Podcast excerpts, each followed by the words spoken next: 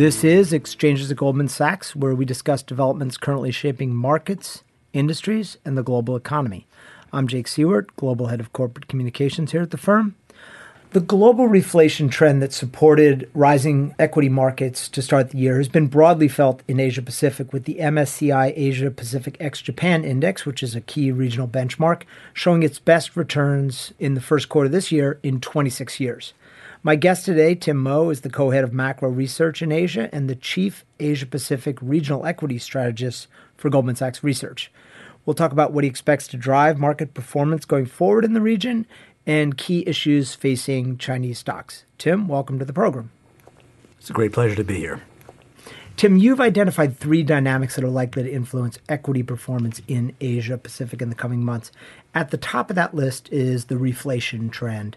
What does the return to a more normal inflationary environment mean for investors in Asia Pacific? Simply put, it means better returns. And the reason for that is that Asia ex Japan has been for the last five years, nearly six years, in a deflationary environment, which has put a lot of pressure on corporate profits. The updated numbers, which are quite fresh, are that the period from 2011 to 16 inclusively, earnings grew 2.6% on an annual basis in local currency and just 1% in US dollar terms. So effectively for the past five, six years, there's been very little corporate profit growth. Therefore, it's not surprising the index has basically chopped around and gone nowhere. The good news is that having come out of this period of deflation, and this is most significantly shown in the turnaround in Chinese producer price inflation, so called PPI. To put some numbers on this, at the beginning of 2016, that was minus 5.8%, very deflationary and a function of the collapse in commodity prices and some other excess supply issues. The latest data point we have for February, it was plus 7.8. So in round numbers, going from minus 6 to plus 8 is a huge shift in the inflationary environment.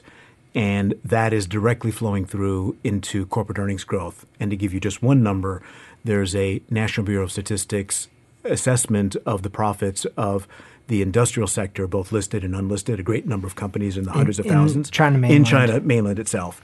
And for January and February, compared to one year ago, the profits were up 30.5%. 30.5. So that's a dramatic turnaround from the profit declines that we were seeing. And it's that shift in the corporate profit environment that is propelling equity markets now. So, Tim, that's the good news. You've also written that we seem to be entering a phase of peak momentum when it comes to global and regional growth. How can you make that determination, and what might it mean for equity investors in the short and medium term?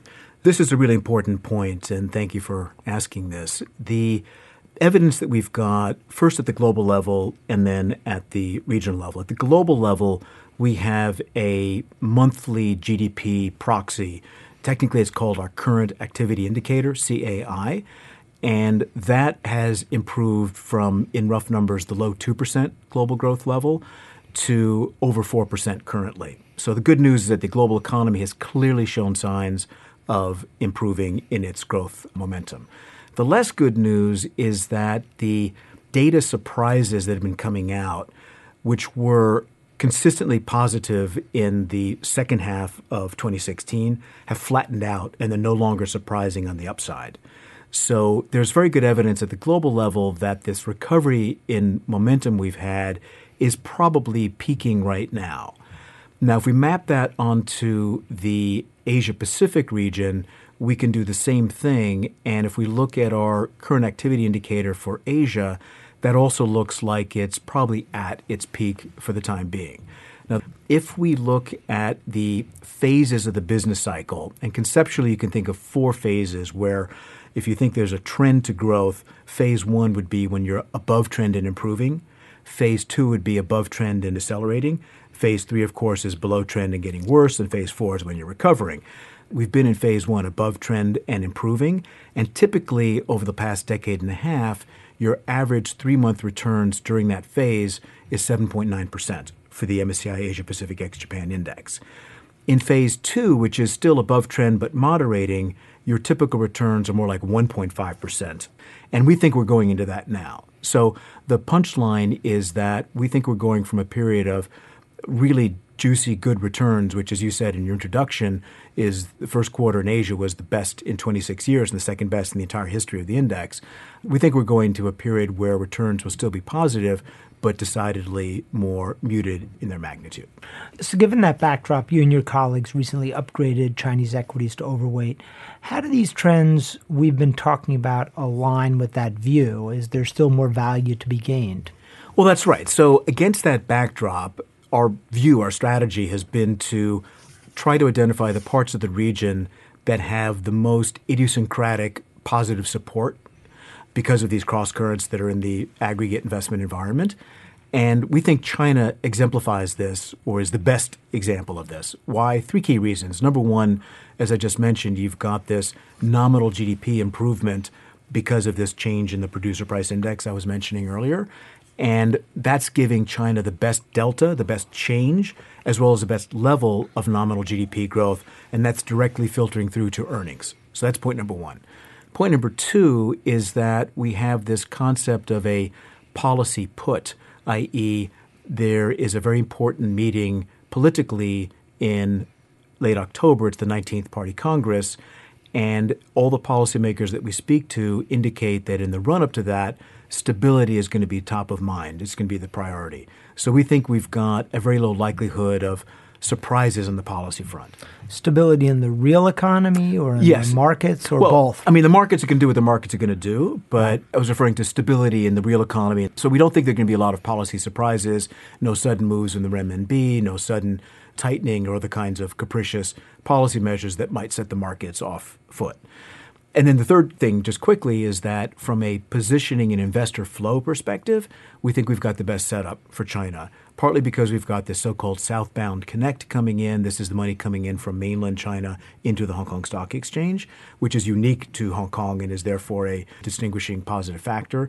And secondly, when we look at a 1.2 trillion universe of mutual funds and look at how they're positioned in China, they're at the lowest level of allocation to China in over a decade. And since China is 25% of the benchmark, if China does well, we think that that money will need to close its underweight. And so that'll be another positive supporting force for the market.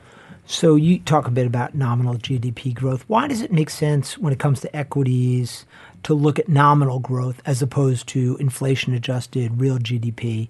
And are there other economic indicators you're watching that show China's economic growth is about more than simply higher prices?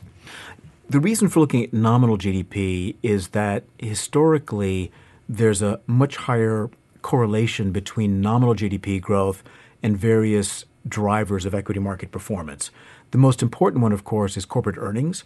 And there's just empirically a much higher link between the nominal growth environment and corporate revenues than there is between real growth and corporate revenues. And when you think about it for a few moments, that makes total sense because stock markets are not real, they're not inflation adjusted. So you're getting a price effect coming through the revenues and the earnings as well as the stock prices. So I know it may be a so called money illusion, but it matters. And if the price goes up, the price goes up. Particularly in an economy that transacts mostly in its own currency. Fair point. yeah. yeah. So point number one is there's a link between nominal GDP and corporate earnings. There also briefly is a link between nominal GDP and valuation, between nominal GDP and foreign portfolio flows, and then, of course, between nominal GDP and actual market performance itself. So the empirical evidence is very, very strong that you want to pay attention to the nominal growth environment. GS Research has written extensively about the improving prospects for the Chinese consumer, and obviously the government's been very focused on individual consumption as a long term driver of the economy. Does reflation over the short and medium term do anything to affect that transition towards a more consumer led economy? You know, it might help it at the margin, but I wouldn't say it's a significant driver. Put it this way it's much more consequential for the upstream manufacturing part of the economy, the materials related or the metal bashing quote unquote part of the economy because the they, old SOE. Correct. Of, yeah. I mean, they were really under very substantial profit pressure, and many were losing money under that deflationary environment that we were talking about just a few moments ago. And with that turning, there's been a huge upswing in profits for that sector. I mean, getting back to those National Bureau of Statistics January February profits I was mentioning a couple of moments ago, they give you granular data on about 40 different sub industries, and we coalesce those into five larger groups, which and rank them from upstream down to downstream, the upstream part of the economy is the one that most recently has been doing the best. So the delta has been most favorable there because of the switch in the nominal growth environment. For the consumer, that's kind of going along at more of a steady trajectory. It's a strong and inexorable trend in our view. And the particularly juicy part of that, so to speak, is the trend towards e commerce, because not only do you have more consumption taking place, but there's more of that taking place online. So the, the product of that gives you much stronger growth for e commerce than bricks and mortar commerce. That's really the sweet spot in terms of the consumer story not all companies will benefit from higher inflation. And you mentioned some industries that might benefit disproportionately. What sectors might underperform given the conditions you've outlined? The area to be more concerned about would be in those more downstream or midstream industries now taking higher input costs because of the improvement in commodity prices. And if they're not able to have the pricing power to pass those cost increases along, then their margins get squeezed.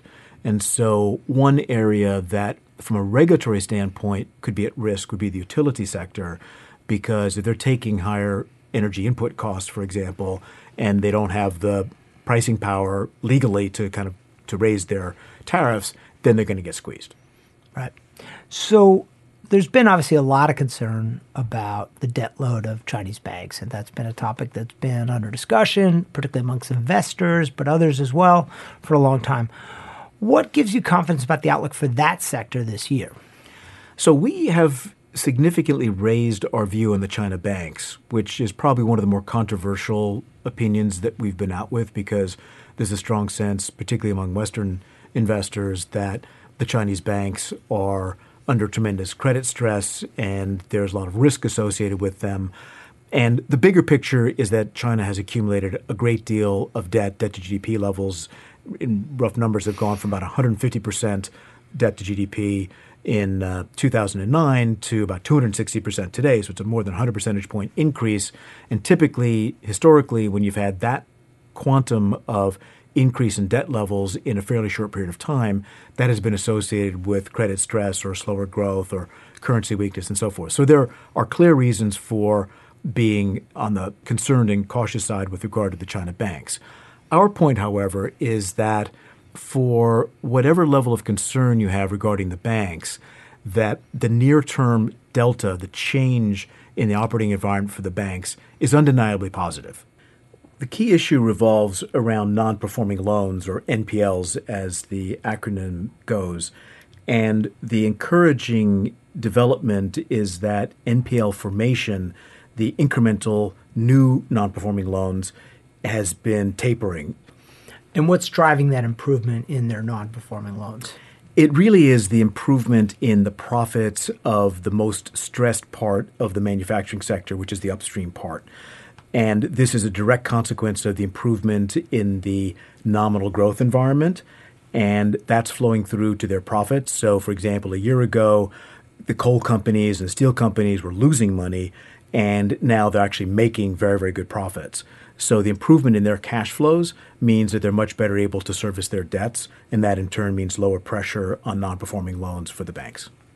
And indeed, if you look at the recent results for the fourth quarter for the big banks, they all met or beat expectations, not just in profits, but also in NPL provisioning. So our argument is that the delta on the banks has clearly turned more favorable from an operating standpoint.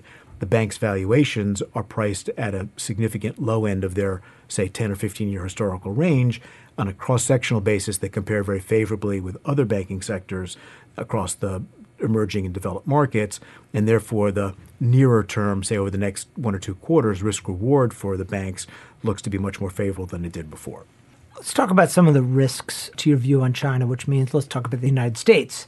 The Fed has signaled that it's likely to raise its benchmark interest rates at least twice more this year higher U.S. interest rates typically attract investor dollars away from developing markets. Is China insulated enough to avoid any big drawback? You can never say you're fully insulated from a drawback. You can always paint a scenario where outside conditions can be contagious.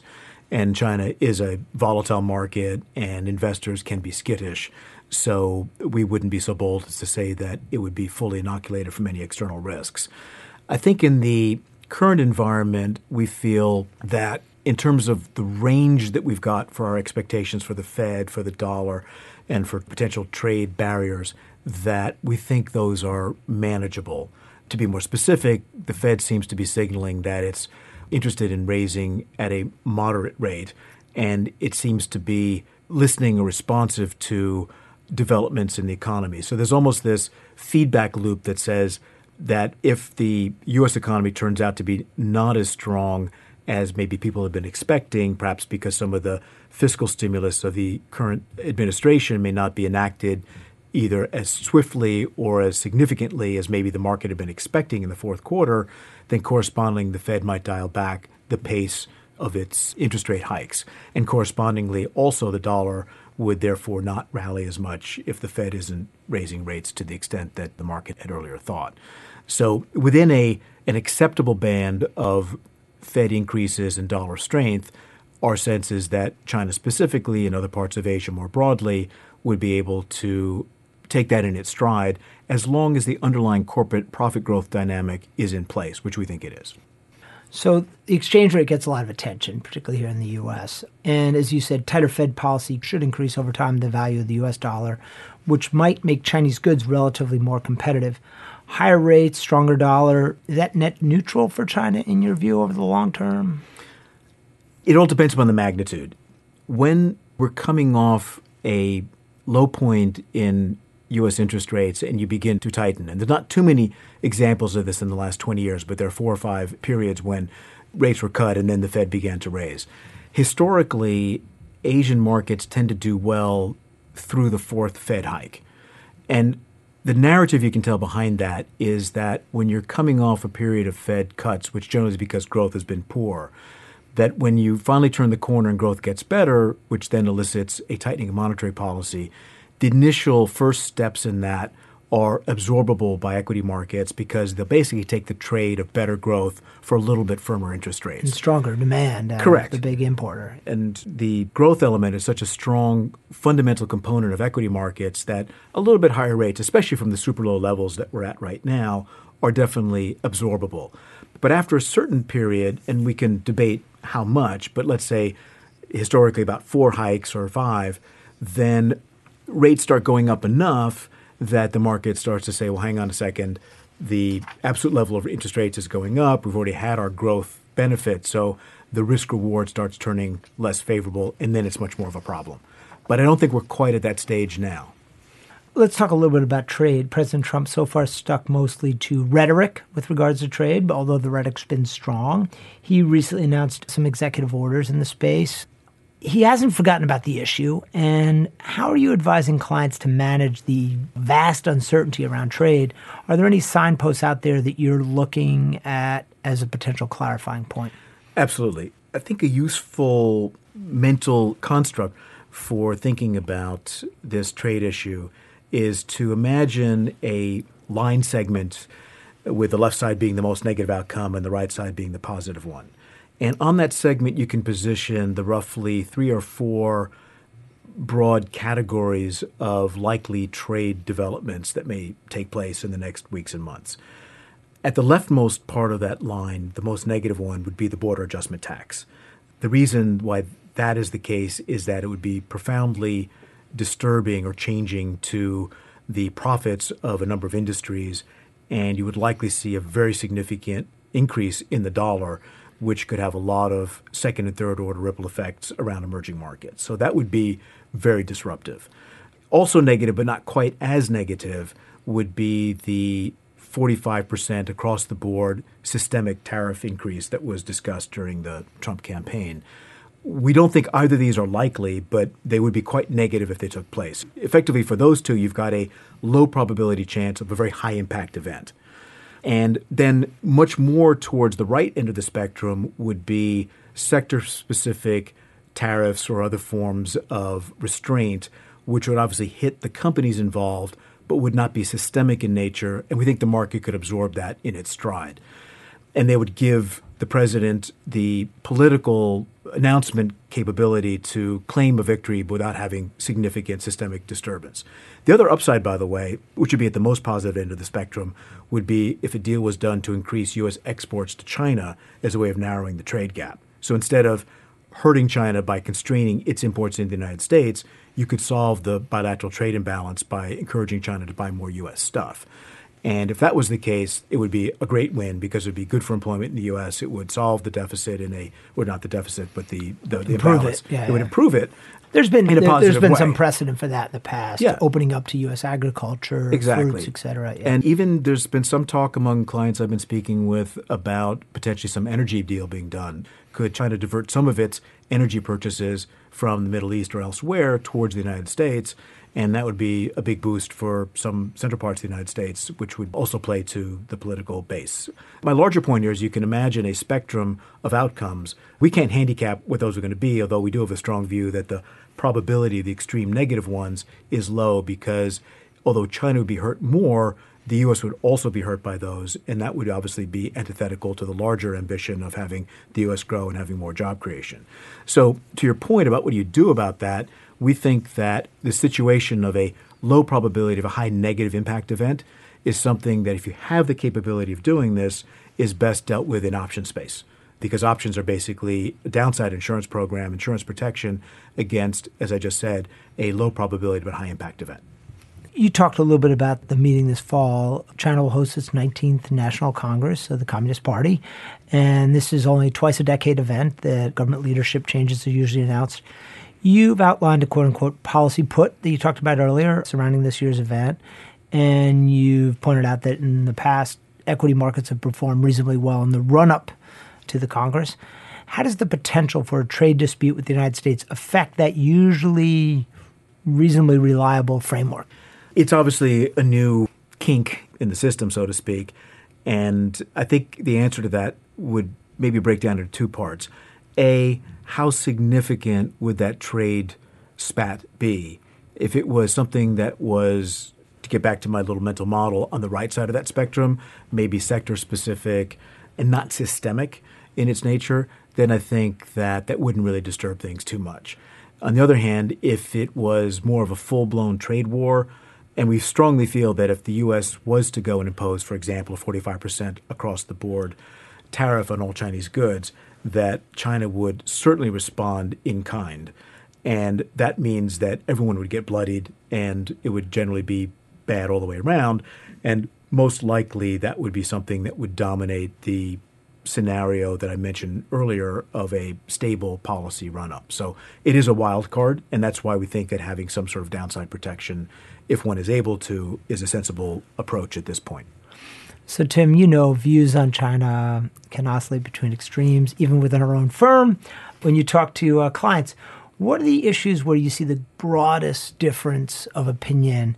And how does that dynamic impact your approach as an analyst chatting with these firms? I think it really revolves around the longer term structural view on China. So, the key hot button topic is credit and the significant amount of credit which accumulated. And the Bears have a strong case to make that there has been this unprecedented debt boom. At least some part of it was inappropriately invested. There's been evidence of so called malinvestment, moral hazard in terms of people diverting capital into various products, say wealth management or trust products that were probably over guaranteed or missold. And so there's no doubt there's some mess that needs to be cleaned up. And I think where the debate hinges is whether China can manage that cleanup process, so to speak, and whether it's got the time to kind of earn its way out of the problem. I mean, the good comparison between China and Japan, for example, is that Japan got into a significant debt problem, as we all know, in the late 1980s, and for the last two decades has stultified and had to recap the banks several times. But the key difference is that Japan wasn't growing. And so if you're not growing and you have a deflationary environment, your debt burden just sits there and it gets bigger and bigger and heavier and heavier. In China's case, fortunately, you do have a generally inflationary environment. You still have underlying trend growth of six, six and a half percent. You can argue about the exact number, but it's still meaningful. And so if time is on your side when you are able to continue to grow your way out of that problem. And I think that's really where the debate is between the more pessimistic side of the market and the more constructive side. I don't think anyone is sort of fully Pollyanna, like China's no problems. And it's actually a very small portion of the market which is dogmatically of the view that China is going to, quote unquote, blow up in the very, very near term. But there's this spectrum in between of the more bearish and the more maybe sanguine. And I think it really turns on the view of the ability of policymakers to kind of manage their way out of this tricky situation that they've got themselves into. And so far, policymakers have met or beaten expectations. Absolutely. Looking at the last 15 years or so. Uh, for sure. And I've had many conversations, particularly in the last four to five years. And oftentimes, particularly when we've had stress points like the renminbi mini devaluation, which we had twice, once in late 2015 in August, and again 2016 in uh, January, where this really fanned the bearish sentiment, and people were of the view that China was going to devalue, say, 20% imminently, and the economy is really going to have a so called hard landing and so on. And so far, the policymakers have managed to diffuse that immediate threat, and the economy has actually printed somewhat better than consensus expected growth numbers, and the currency's been stable, and it looks as though the banks are continuing to earn sufficient pre provision operating profits to continue to accumulate reserves against potential NPLs. So, so far, they've done a good job of managing their way with a number of conflicting objectives. And the jury's still out as to whether that will continue, if there's going to be any mistakes made, et cetera. But so far, particularly in the last three to five years, I think the policymakers have done a better job than the more immediately bearish contingent in the market has expected. Tim, thanks for joining us again. Fascinating. Thank you very, very much. Appreciate it. That concludes this episode of Exchanges of Goldman Sachs. Thank you very much for listening, and we hope you join us again next time.